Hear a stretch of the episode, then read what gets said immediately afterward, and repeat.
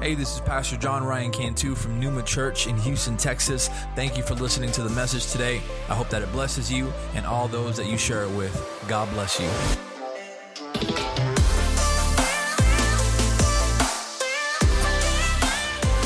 Praise God. Praise God. You take your seat for just a moment. Amen. We happen to be in the house of God this morning. Amen. Anybody, anybody happy to be in the house of God this morning? No? Amen. Amen. I praise God. I praise God um, just to be here this morning. It's always I love just stepping into the presence of God and worshiping with my with my with my church, with my peeps. There's nothing like it, man. We just gather together and worship God, honor God. I also want to thank God because He did bless our marriage with another year. Uh, 10 years. We've been married for 10 years, me and my wife and it's uh, it's been it's been a blessing. It's been um, they say marriage is hard, and sometimes it is, but for the most part, I'm pretty easy to live with. So it's been easy for one of us at least. I'm just kidding. no, I, absolutely uh, love our marriage, and I love my wife, and I, I couldn't have asked for a better a better uh, person to spend the rest of my life with. Amen. It's it's a blessing when you find the right one. Amen. Um, but this morning, I'm, I'm ready to preach the word. Are you ready to receive the word? Amen. If you would, why don't you stand with me one more time? Matthew 7. Matthew 7, 21 through 23. Just a few verses here this morning. And when you find it, give me a nice amen. Let me know you got it so that we can go. Matthew 7, 21 through 23. Amen. Praise God. And I want to just, uh, as always, just um, challenge you to to open up your, your heart and your mind for whatever it is that God has this morning, because I believe that He does have a word. Amen. And so it's Matthew 7, 21 through 23. If you don't have it, I got you. It says this. It says, Not everyone who says to me, Lord, Lord, will enter the kingdom of heaven, but the one who does the will of the Father who is in heaven. And on that day, many will say to me, Lord, did we not prophesy in your name? Did we not cast out demons in your name? Did we not do mighty works in your name? And then I will declare to them, I never knew you. Depart from me, you workers of lawlessness. Amen. Let's, let's go to God in prayer. Heavenly Father, we thank you for this word, my God, that you've spoken over me, Lord. I pray, Lord, that your Holy Spirit will just speak it over your people here this morning, my God. I pray that you open up our hearts and our minds to receive this word, Father God. I pray, Holy Spirit, that you be on my lips this morning, my God, and that you give me a fresh anointing, Father God, to deliver this word to your people. In Jesus' name, amen. You can take your seat. Amen. I've preached from this passage uh, on a number of occasions. Uh, Matthew 5 through 7, it's known as Jesus' Sermon on the Mount. And Jesus covers a lot in these few chapters. Um, and kind of here in the context of chapter 7, Jesus is talking about false teachers. He's talking about false prophets. He's talking about people who come in the name of Jesus and they're dressed in sheep's clothing. They, they, they make, they, they want to make you seem, uh, or they want to make it seem like they're genuine, right? Uh, but they're really ravenous wolves. And he also talks about not judging, uh, not judging others without first having examined yourself. And so that's kind of the context of what Jesus is talking about. It's almost as if he's speaking of, against like fakeness. And fakeness isn't a word, but we're going to make it a word today. Fakeness. You don't, anybody in here want fake friends? No, you don't want fake friends. Jesus doesn't want fake followers. So you can, you can look like the real deal to people, but to God, God's like, don't bring that to me because I can see right through you. I see your heart. And so there, there's people who lie to their family. There's people who lie to their church, their leaders, their pastors, even themselves. But God looks at the heart. What the Father wants is your heart. And maybe you don't look the part to other people. Maybe they think that you need to be a certain way. But at the end of the day, we have to remember that we are going to ultimately answer to God and we're going to stand before the seat of judgment of Christ, not the judgment seat of man. And so if you spend all of your time, church, trying to please people and study people so that you can be the best version of yourself for people, when do you find time to be the best version of yourself for God? So I think it's for this reason that Jesus is going to say to so many people in the church, we're talking about people in the church, I never knew you. Last Saturday we had a we had a leadership seminar, and um, with some of our leaders, Mike Rosas, who was with us last week, he gave two very powerful seminars. Man, just awesome. He's an awesome storyteller. He gave us his testimony, and uh, it, it, was it was awesome. And, and he said one little thing that I, I wanted to expand on. I love how God kind of just gives me sermons on little nuggets that people say every now and then.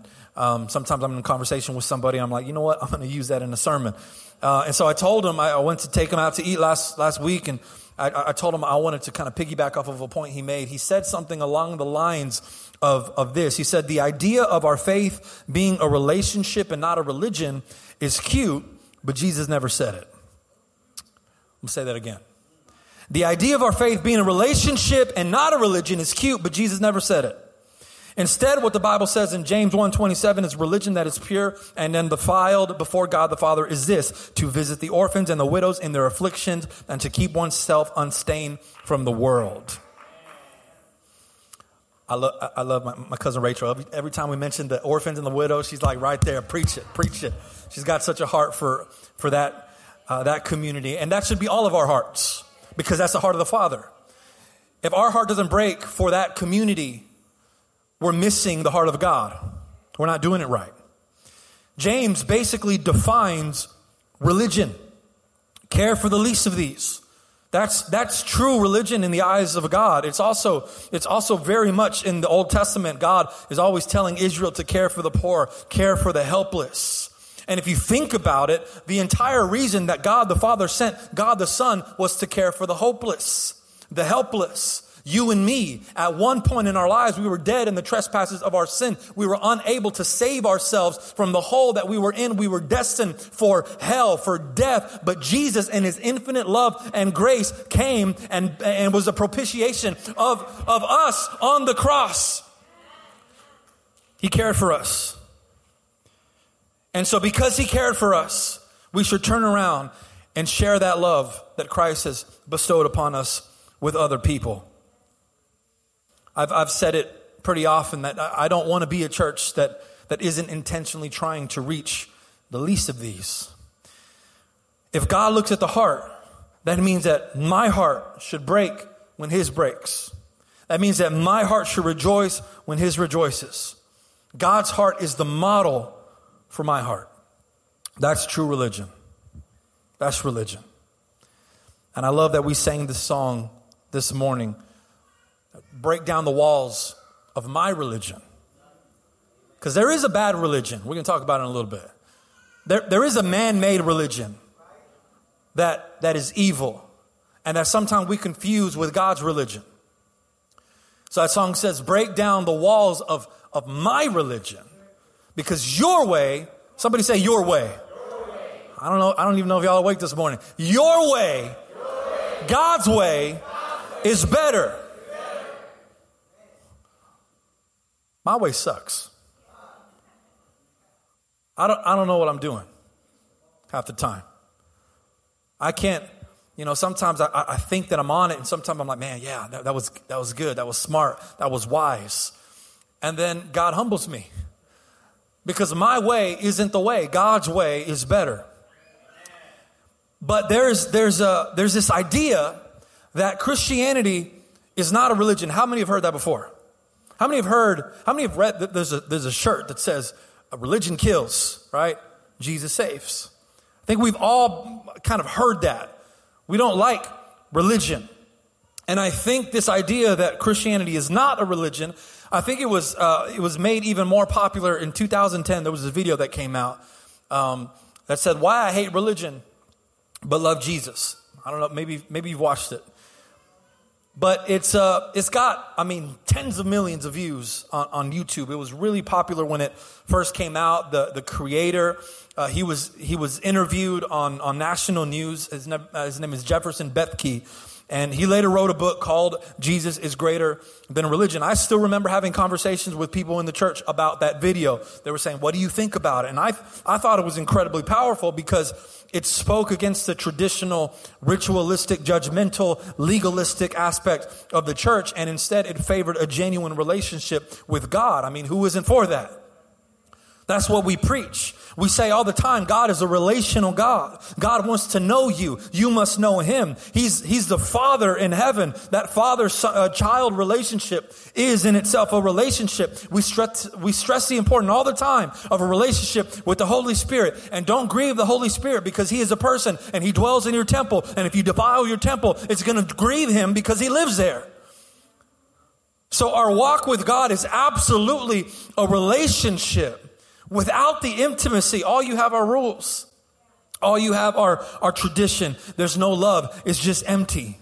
And, and I, I referenced this verse earlier, but God told uh, Israel in Isaiah, He says, I hate your festivals. I hate your sacrifices. They're worthless to me. Learn to do good. Learn to love the cause of the orphan and the widow.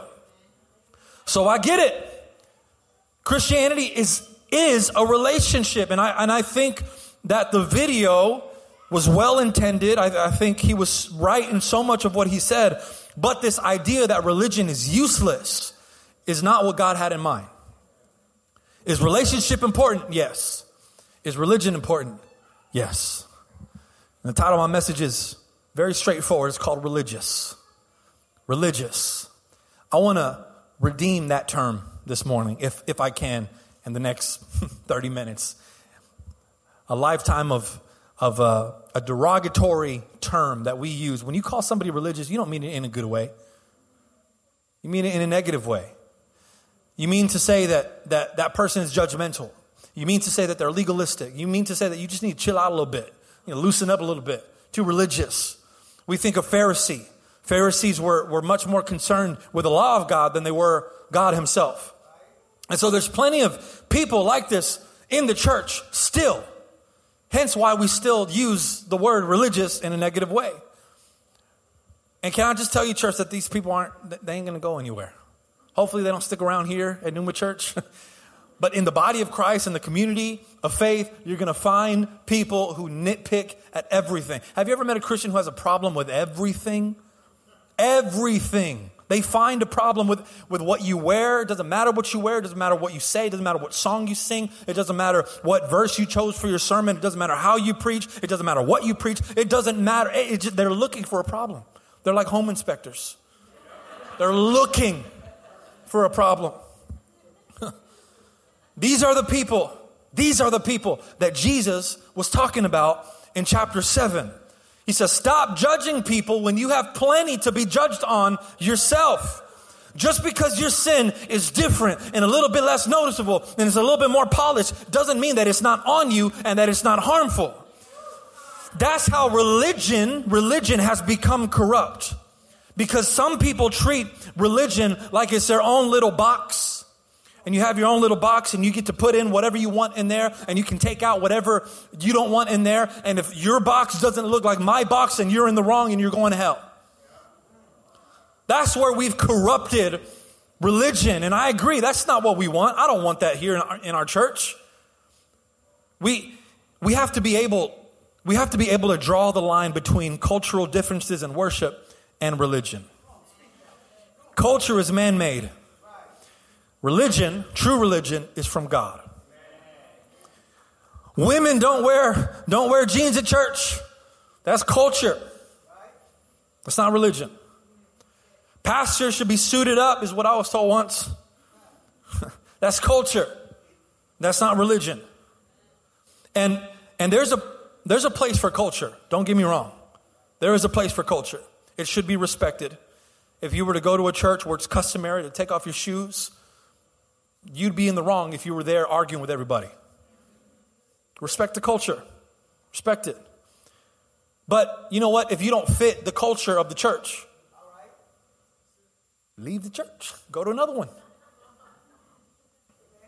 If everybody else is suited up and you're like, man, I don't own a suit and I feel out of place and people look at me funny because I'm in jeans and a t shirt, go to another church. You probably never hear a pastor say, go to another church. But, but, but, but that's, that's the difference between culture and, and religion. And you, you don't want to be disrespectful to the culture. The culture in Paul's day was women cover your head. I don't see any, all y'all in sin this morning. I'm just kidding. Not, the, not here. But that's the difference between culture and, and religion. And culture should be respected, but it's not the same as religion. And a lot of times, what, what's cultural, it, it starts out as a biblical truth. It's taken from scripture and then it's twisted. It's twisted by society, it's twisted by that generation, and, and they think that it's religion, but it's their religion. It's culture. The Pharisees, they took the Old Testament law of Sabbath and they twisted it. They made it conform to, to what their generation thought it was. And so one day they see Jesus' disciples plucking some, some heads of grain in a field on Sabbath and they accuse Jesus of violating God's law. And Jesus has to correct them. He says, Man was, was, was not made uh, for Sabbath, Sabbath was made for man. That's, that's, that's the difference between true religion and culture. The word religion, it, it actually comes from a Latin word which means to bind, it means to connect. Religion means to bind, it means to connect, if you're taking notes. To bind, to connect. The way that people have used it today is to be bound by a set of rules. But that's a distortion of what it really means. True religion means, see, the, the, the, way that, that it was originally used, religion is something that would bind or connect a person to a deity, to their God. In other words, a religion is a relationship bound by certain expectations. I'm going to say that one more time. A religion is a relationship bound by expectations. Your relationship with God, church, is defined by a set of expectations, but the expectations aren't set by man. They're not set by you, they're set by God. When you enter a marriage, it's helpful to know what the expectations are. It's always good to go to like, you know, some, some type of premarital counseling or at least have some type of discussion. Talk, talk about it before you get married. What do you expect of me as your, as your husband? What do you expect of me as, as, as, your, as your wife? What, what do you want? What, what are we going to, how are we going to do life once we're married and, and connected and bound together legally? What, how, are we going to do it? What are the expectations? You want to talk about that. Because if you know that you're unable to meet the expectations of that relationship, it might be better not to enter it. The problem that many people have with religion, and the reason it's because so, uh, uh, so distasteful to people, is because they don't get to define anything. The Christian religion, the Christian faith, it's not defined by people. It's not defined by religious leaders. It's not defined by the, the church, like in the more, you know, Catholic traditions, it's defined by God himself through his word. Sola scriptura. That's what the, that's what the reformers called it. It's scripture alone that our relationship with our creator is defined. What's happened over time, though, is, is because of this idea that religion is just evil, we've thrown it out altogether. Maybe you were hurt by the church because of a cultural expectation that they placed on you that you were unable to meet. And, and you confuse that with religion. And because you confuse it with religion, you walked away from God. And at one point, you, you wanted nothing to do with God because you, did, you just didn't like religion.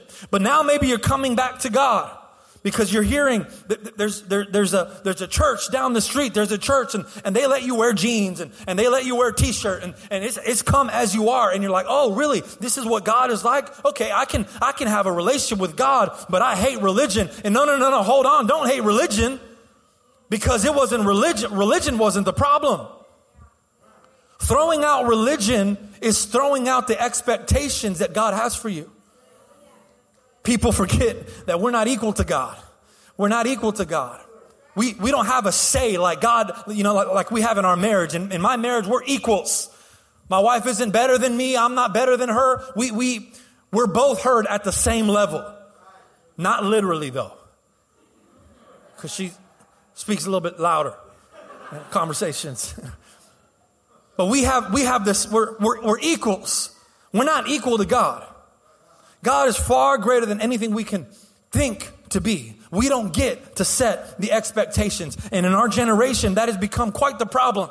Because, because when you start telling people that religion is bad, religion is useless, people think, okay, I can come back to Jesus. I can do this relationship thing, but not religious thing because religion kills, Jesus saves. And then you enter this new relationship with God without true religion attached to it. And what ends up happening is your relationship is like an open relationship.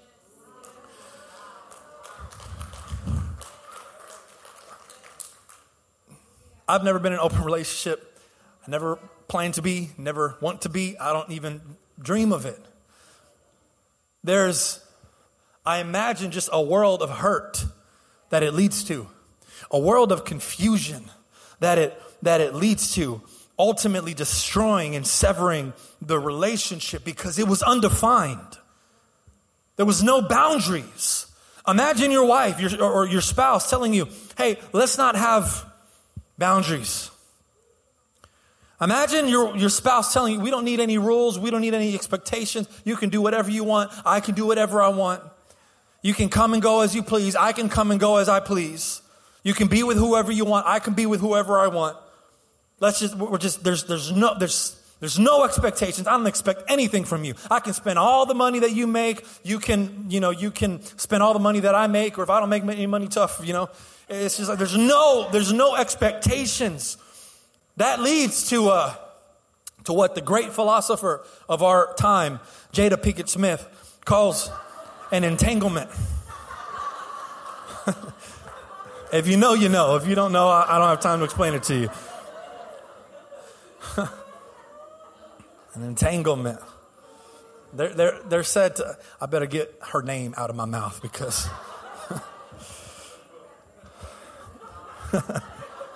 they, uh, they, they have, they're said to have an open relationship. And, and that led to what, what she describes as an entanglement with someone else. That's what an open relationship is going to lead to. An entanglement with the world, an entanglement with sin. That's what it leads to because you haven't allowed God to set the parameters of the relationship. That's where religion is important. Don't throw it out because you throw it out, you throw out the boundaries. And you're trying to have a relationship with God not defined by anything. You know what, God, I love you, you love me, we good. And, and, and, and sadly, but this is such a reality, this is why people who grow up in the church, and I, and I know plenty of them, I know many of them, I can name at least four by name. People who grow up in the church having a relationship with God, loving God, going, going to youth group, going to all of the events, every Sunday after Sunday at church, they grow up struggling with their sexual identity. They grow up battling that same sex attraction. And they get to a point where they say, you know what? God loves me. And then they hear religion is bad, rules are bad. This is a relationship. God will take me as I am, God will love me as I am. And they throw out religion, they throw out God's religion because they've convinced themselves it's just a relationship, it's an open relationship. And I know a lot of this, what I've been talking about, is, is pretty extreme. And you're, you might say, well, Pastor, I don't deal with any of that. But it doesn't start that way. It starts innocent.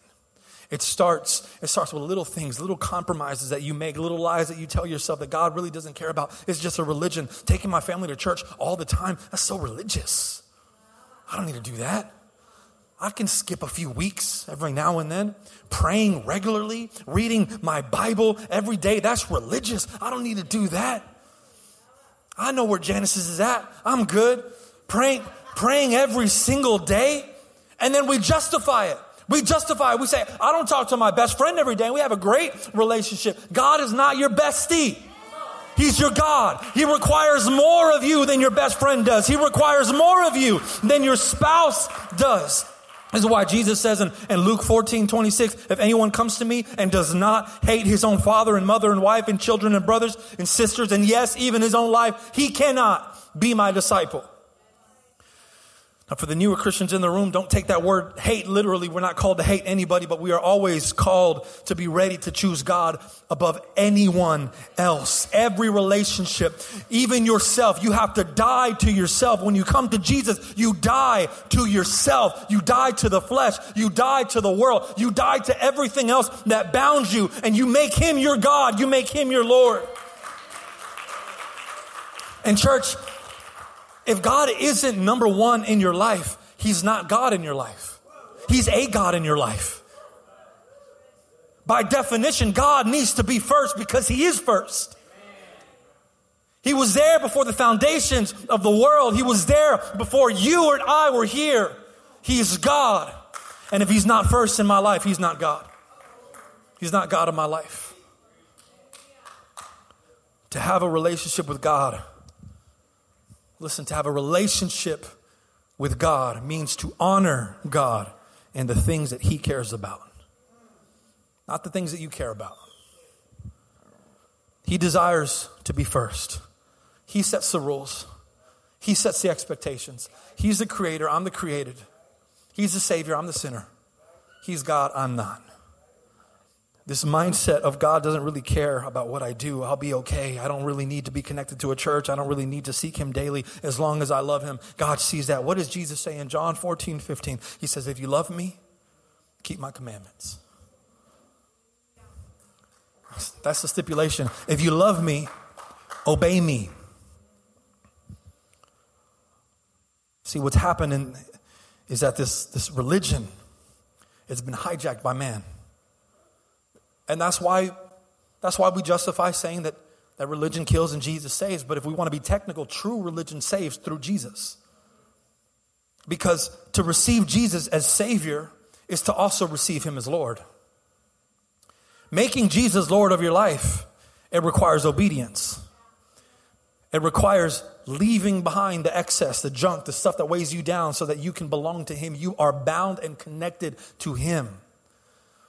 Romans, Romans talks about this transfer of ownership where before we belonged to sin, but then we were bought with the blood of Jesus. And having surrendered to Him, we are now slaves to Him. We are bound to God. I know, I know that might not sound good, but I, I, praise God because my master is a good master. He's a good, he's a good God. He's a loving God. He's a gracious God. He's a merciful God. He's a providing God. I am happy to belong to him because the alternative is the world. The religion of doing for man, that kills. That kills. Jesus spoke against this time and time again. It was the religious people who would announce to the world, we're fasting. It was a religious people who would stand outside the corner of the synagogue and they would, they would pray out loud to be heard by man. Religion is just another thing that has been distorted, corrupted by man because it requires you to do something that pleases men. But true religion, true religion, and this I want you if you're not if you haven't paid attention, I want you to pay attention now. True religion means to do the will of the Father. So I want to I want to go back to our text real quick. Where Jesus says, "Not everyone who says to me, Lord, will enter the kingdom of heaven, but the one who does the will of the Father in heaven." He says, On that day, many will say to me, Lord, did we not prophesy in your name? Did we not cast out demons in your name? Did we not do many mighty works in your name? And then I will declare to them, I never knew you. Depart from me. You know, it doesn't matter how many times I read that, it always gets to me that the people who thought they were serving God, the people in the church, the people saying amen, the people serving the church, the people saying, Pastor, what do you need? Not everybody, but some of these people, Jesus will say, I never knew you. And they're genuinely going to be confused. Jesus, look at all the things that I did for you. Look at all the stuff I did. But you know what? As I was reading it, it it's, it's a very simple, a, it, a simple reading of the text. It tells us something. It, it tells us you can be a minister, you can do all the things in the name of Christ, and at the same time, not be doing the will of the Father. Did you, did you hear that this morning? Because sometimes we think that by doing something for God, something I want to do for God, is doing the will of the Father. Jesus, Jesus pointed out something so profound in his own ministry.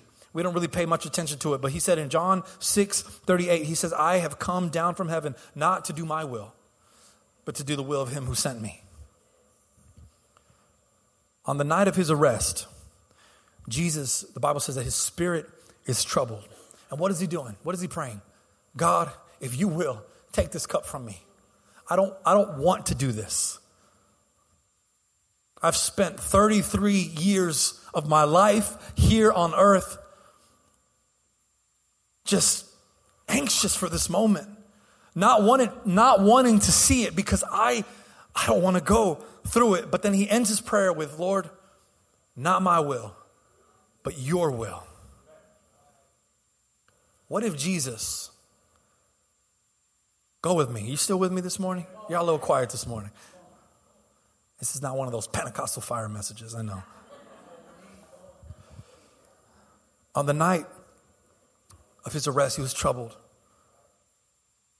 And I just imagine Jesus because I've, I've been there before, man. I, I just, I try to reason with God. Have you ever had to try to reason with God before? And you try to get God to see you in, in a way that you see yourself. Like, God, look at the good that I've done. What if, what if Jesus, what if the Son of God would have been right there before the Father and said, Lord, I, I've done your will. I came to heaven. I humbled myself. I became a man. I didn't want to become a man. I was God. I don't want to become a man. I did that. I lived a life of sorrow, like Isaiah prophesied that he would be a man of sorrow. I've casted out demons. I've healed the sick. I proclaimed the coming of your kingdom. I did miracles. I did some crazy things. I forgave sins. All of this I have done in your name. But this is where I draw the line. Could we have said that Jesus did the will of the Father? I don't know who needs to hear this, but obedience to God in one area doesn't make up for disobedience in another.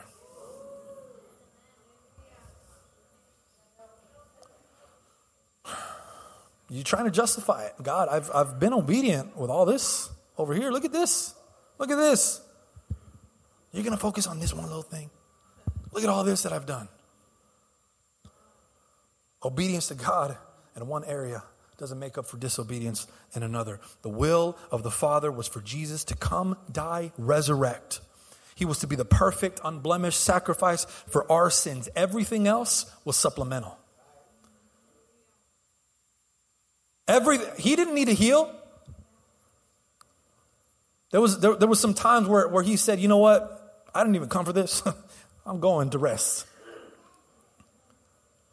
He didn't need to heal. He didn't need to cast out demons. But all of that just helped advance his purpose. In the same way, church, God isn't concerned with your religion. He's concerned with his.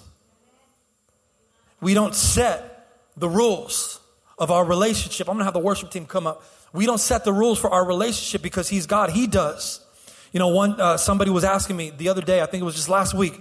They asked me how I knew that that God was calling me to be a pastor. How did, how did you know that? How did you hear the, God, uh, the, the, the, calling of God? Because I believe that God speaks to us in a variety of ways. I think to some people, He might speak to you through dreams. I think sometimes He speaks to you, uh, to you through a prophetic voice. To me, the way that God uh, called me when he, he put a burden on my heart. He put a burden for His will. And the longer I kept resisting, the longer I, I, I kept saying, but God, look at what I've done here. Look at what I can do here. God, use me in, in, in music. I, I'm willing. I'm willing to go platinum for you, Lord. I'm willing. I'm, I, will write a book. I'll preach at churches. But I don't want to do that one. I would have been outside of the will of God because of that one thing that I would have said no to the Father to. Because I would have set the parameters of my relationship with God. Can I tell you this morning, church? And I know that it's a hard word. I know that it's not easy, but it's not it's not about it's not about you. It's not about what you want. Because he's God. And if he's calling you to something, be obedient. If you love him, obey his command as much as it hurts, as much as you want to resist it, as much as you don't want to do it. I was telling someone in a conversation when they said, they, they, they, they announced that they, they were homosexual. And I just, I remember saying, you might always, I, I don't, I don't know, I don't, I don't like to, to speak in, in universals, but I, I said it's possible that you will always struggle with that temptation. You might always struggle with that temptation because when, when, when God calls us and He saves us from our sin, He saves us from our, from our sin, but we still deal with the temptation. We have to resist the temptation. Have to resist the devil. But we're still gonna, we're still gonna face it. And I remember telling this person, you might face it for the rest of your life. But if God is gonna be your God, you have to say yes to Him. You have to say yes to Him. Or you can give in to this. But you can't have both. Because God requires certain things. God requires holiness. God requires that we are not stained with the world. And sometimes it's very hard to hear. It's hard to hear. It's like it's it's it's it's heartbreaking. Can I, you know, can I just sit down real quick? I'm sorry, I'm just gonna sit down. You ever broken up with somebody because it just wasn't gonna work out? Like that, that's where.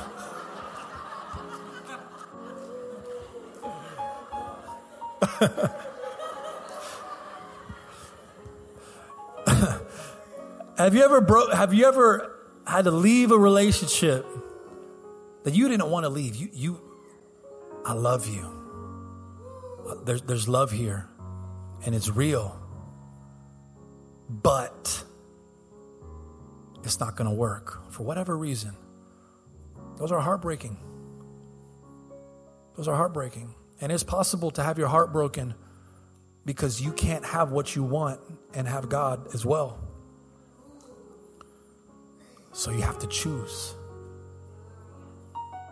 Your love for God has to be greater than your love for yourself. And that's hard. And it's heartbreaking. It's heartbreaking. It was heartbreaking for the man who, when Jesus said, Jesus said, sell everything, sell it and follow me. The Bible says that he left sad because he wasn't willing. He wasn't willing to do what was necessary. And it broke his heart.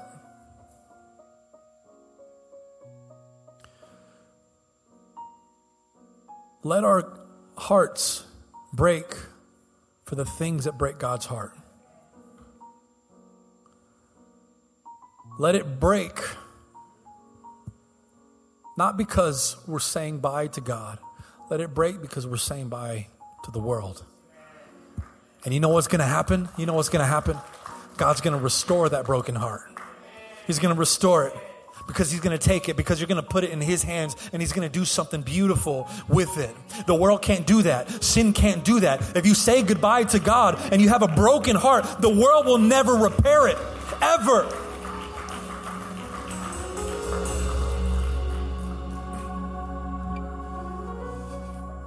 I want to do the will of the Father. I want to do the will of the Father. One day, Jesus is going to speak, and he's going to speak to people who had a platform, people who had influence, people who we might even say had an anointing, but Jesus will say, I never, I never knew you. I knew of you. I knew what you did, but I didn't know you. Because if we don't do the will of our Father, if we don't do the will of our Master, all we are is a runaway slave, saying with our lips that our Master is good, but with our heart abandoning God. I'm going to ask you to stand this morning.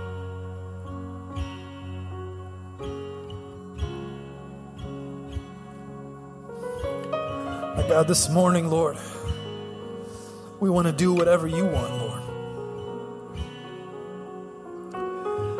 I want to do the will of the Father. I want to be found in your will, my God, because even if it hurts, even if it's uncomfortable, my Lord, even if it's not where I want to be, it's where my soul longs to be. I want to please you.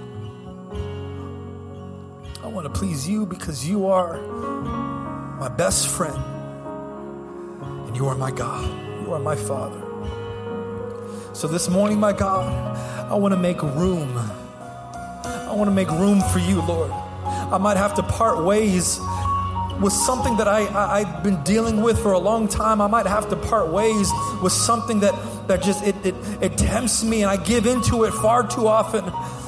But I want to make room for you, my God, because I want to be yours. I want to belong to you. And this morning, I, man, my desire this morning is just to fill up these altars with people who are hungry for more of God. Can we do that? I, I want to open them right now. And let's just worship God. Let's worship our Creator. And let's have Him examine our hearts. My God, I want to be I want to be pleasing to you, Lord. I want my relationship to be defined by you, and I want to please you. I want to get to heaven, and I want you to look upon me and say, Well done, my good and faithful servant. Thanks for listening. If you'd like some more information on Numa Church, visit us on our website at mynumachurch.org. If you enjoyed the podcast, you can subscribe or share it with your friends on social media and tag us at My Numa Church. Thanks again, and God bless.